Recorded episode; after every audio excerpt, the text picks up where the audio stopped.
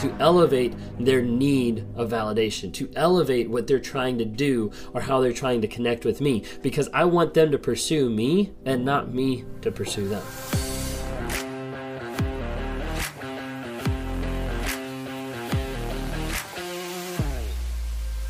One manipulation tactic that narcissists use is called triangulation.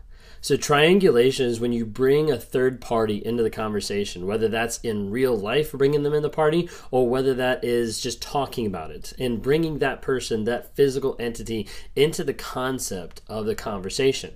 Typically, this is done as a manipulation tactic. So, when you think of it, if I triangulate another person, what I'm doing is I'm telling one person that they're not matching up to another person's standards. So I'm not I'm telling them, "Hey, like whatever you're putting out, whatever I'm getting from you is not actually enough because this person gives out a little more. This person treats me with more respect. This person loves me or interacts a little bit better than how you're interacting." So triangulation is this very manipulative idea to be able to pit another person against. They might even not even know they've been triangulated to pit another person against the actual person who's being abused, saying, "Hey, this isn't working. You're not giving me what I want. It's not looking the way it should be, etc., etc. So with triangulation, a lot of times people are using it, like narcissists are using it, oftentimes to deflect they're just trying to deflect of like whatever's going on. I'm going to try to get rid of it as fast as I can. So, well, you you don't do this like this person does it so much better, or you do this. Well, it could be better like this. And so they'll try to deflect. They'll try to get rid of it as quick as they can.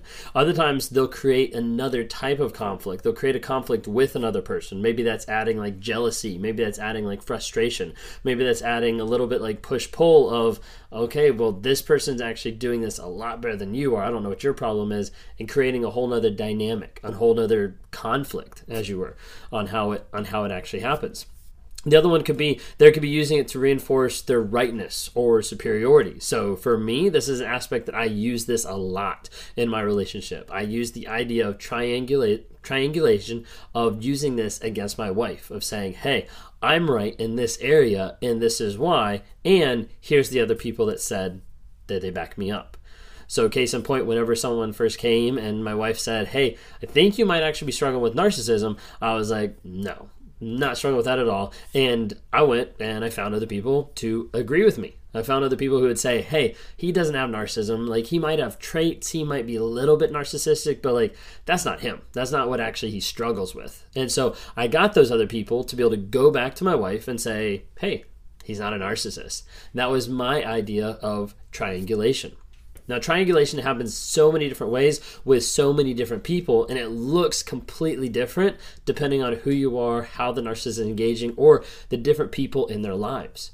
In talking with people in one on ones, I've seen a lot of triangulation, cannot say it today, say a lot of triangulation that comes in the aspect of uh, an affair partner or another another woman or another man or even like a friend or something like that that comes into the relationship and they're like wait like why can't you treat me like that person?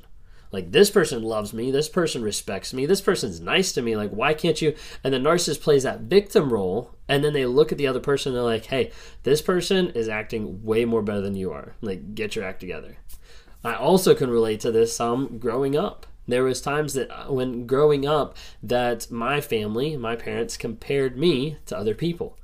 I didn't like that, and I, I, thought that was wrong, and I was frustrated and mad about it, and I didn't know how to explain it or express it a lot of times because I didn't have those emotions figured out but they would often like set like an idea of like a standard of like you know this person does it this way or like why can't you be like this person who's acting this way or who's engaging in life this way or in ministry or whatever it might be and as a result like i felt very shamed. I felt like i can't be good enough. I can't be good enough as that person and like finally it came to a head one time where i was like i'm not that person i'm not going to be that person i don't want to be that person but growing up, that was an aspect that I experienced a little bit of triangulation as well.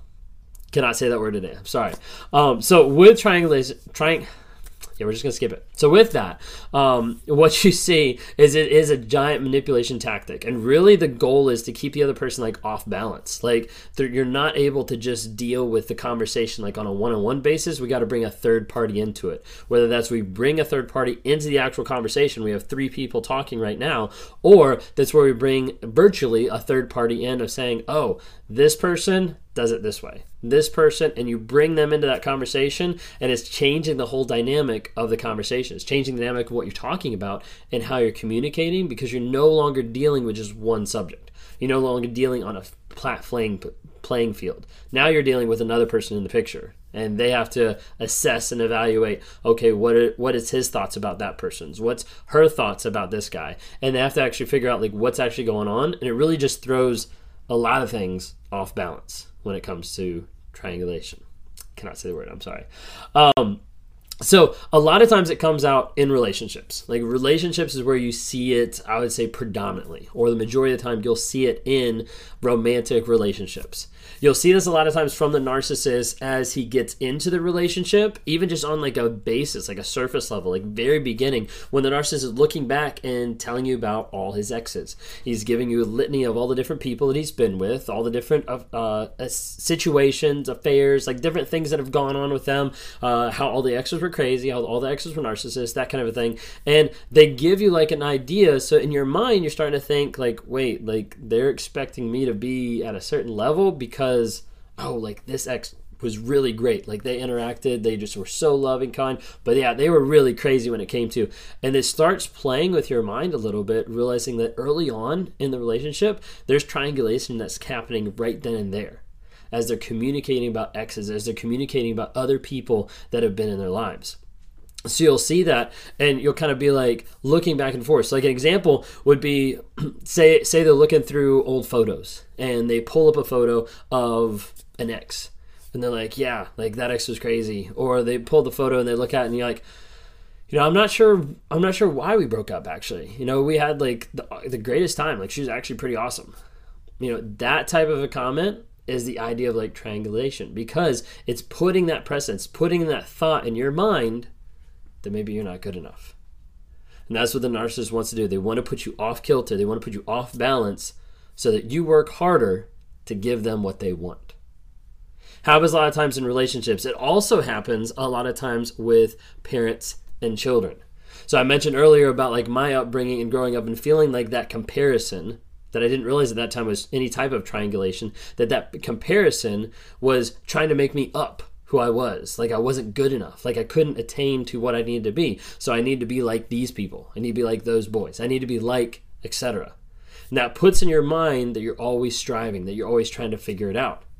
So sometimes you'll have it with like a narcissistic parent and it might work in different ways it might work in different aspects they might try to uh, manipulate or like gain the child's love in different aspects. So, might be offering one thing to the kid that the other parent doesn't love. That can be even termed as triangulation. They could be lying or manipulating into uh, about the other parent, about other reasons why the other parent left or why they're disengaged or anything like that. It could be kind of like pitting parents like against each other. Oftentimes, that is the idea of triangulation. You'll see that even where a husband is triangulating the wife with the daughter of like wow like she's she's not doing that you know like it's crazy but like it'll literally use anything and everything you see this oftentimes with the parent family with the parent and children dynamic and the idea of like a favorite child versus like a scapegoat you'll see triangulation going on between the two kids from the father's aspect from the mother's aspect whoever's like the narcissist you'll see that aspect kind of go back and forth you can even see it between friends and coworkers. And there's a lot of different examples we could dive into. But the biggest thing I want you to realize here with triangulation is the idea that it is bringing another person into the conversation, whether that's physically, virtually, just theoretically, in order to take the person that you're with and elevate their performance. So, as a narcissist, I would want to bring someone else into the conversation to elevate the person that I'm abusing, to elevate their need of validation, to elevate what they're trying to do or how they're trying to connect with me, because I want them to pursue me and not me to pursue them. A lot of narcissistic idea and thought is putting in the least amount of effort to get the maximum results. Put the least amount of effort to get the most of love. To kind of breadcrumb and string things along to get all the love, affection, adoration, and not have to work for it and not to respect what other people are giving them. Hope you like what you saw today. That's a little bit about triangulation from my perspective, even though I botched the word like a million times. If you like what you see here, you know, please subscribe. Would love to have you subscribe to the channel for more stuff. Would love to have you leave comments below just to tell me what you're learning, what you're seeing if you want to be involved in a community of like-minded people, like go on online and download the NARC app. It's in the Apple Store, it's in the Google Play Store. That's an app that we're slowly building up piece by piece into being one of the best apps there about narcissism and about narcissistic abuse. So it's called the NARC app, N-A-R-C, that stands for Narcissistic Abuse Recovery Community. It's a community of like-minded people that have either been abused and gotten out of it, or they're still in the whole shit and they're trying to figure out how do I get out? How do I survive? How do I build build my exit strategy.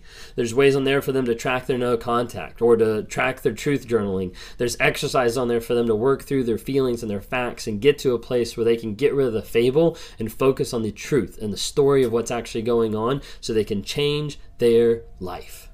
That's what those people are doing. Um, if you don't follow me on other platforms, grab onto TikTok, Instagram, uh, Facebook. We'd love to have you interact there. We do have the podcast that's going, uh, new podcast episodes uh, every Friday, uh, besides these that are uploaded as well. But we got uh, that on Apple Podcast and on Spotify. We'd love to have your engagement there. Leave a rating. Let us know how we're doing. So if you want to talk to me one on one, would love to interact with you uh, and talk to you. I talk with people every single day that deal with narcissistic abuse, and they've been in that They've been in the shit. They've been in the environment that's absolutely awful and they don't know how to get out, or they've gotten out and they don't know how to heal. And they're still stuck. They're still going back to everything that it used to be that addiction, that feeling of like, I have to go back to what's going on, or I know I don't want to be with this person, but I still want to be with this person.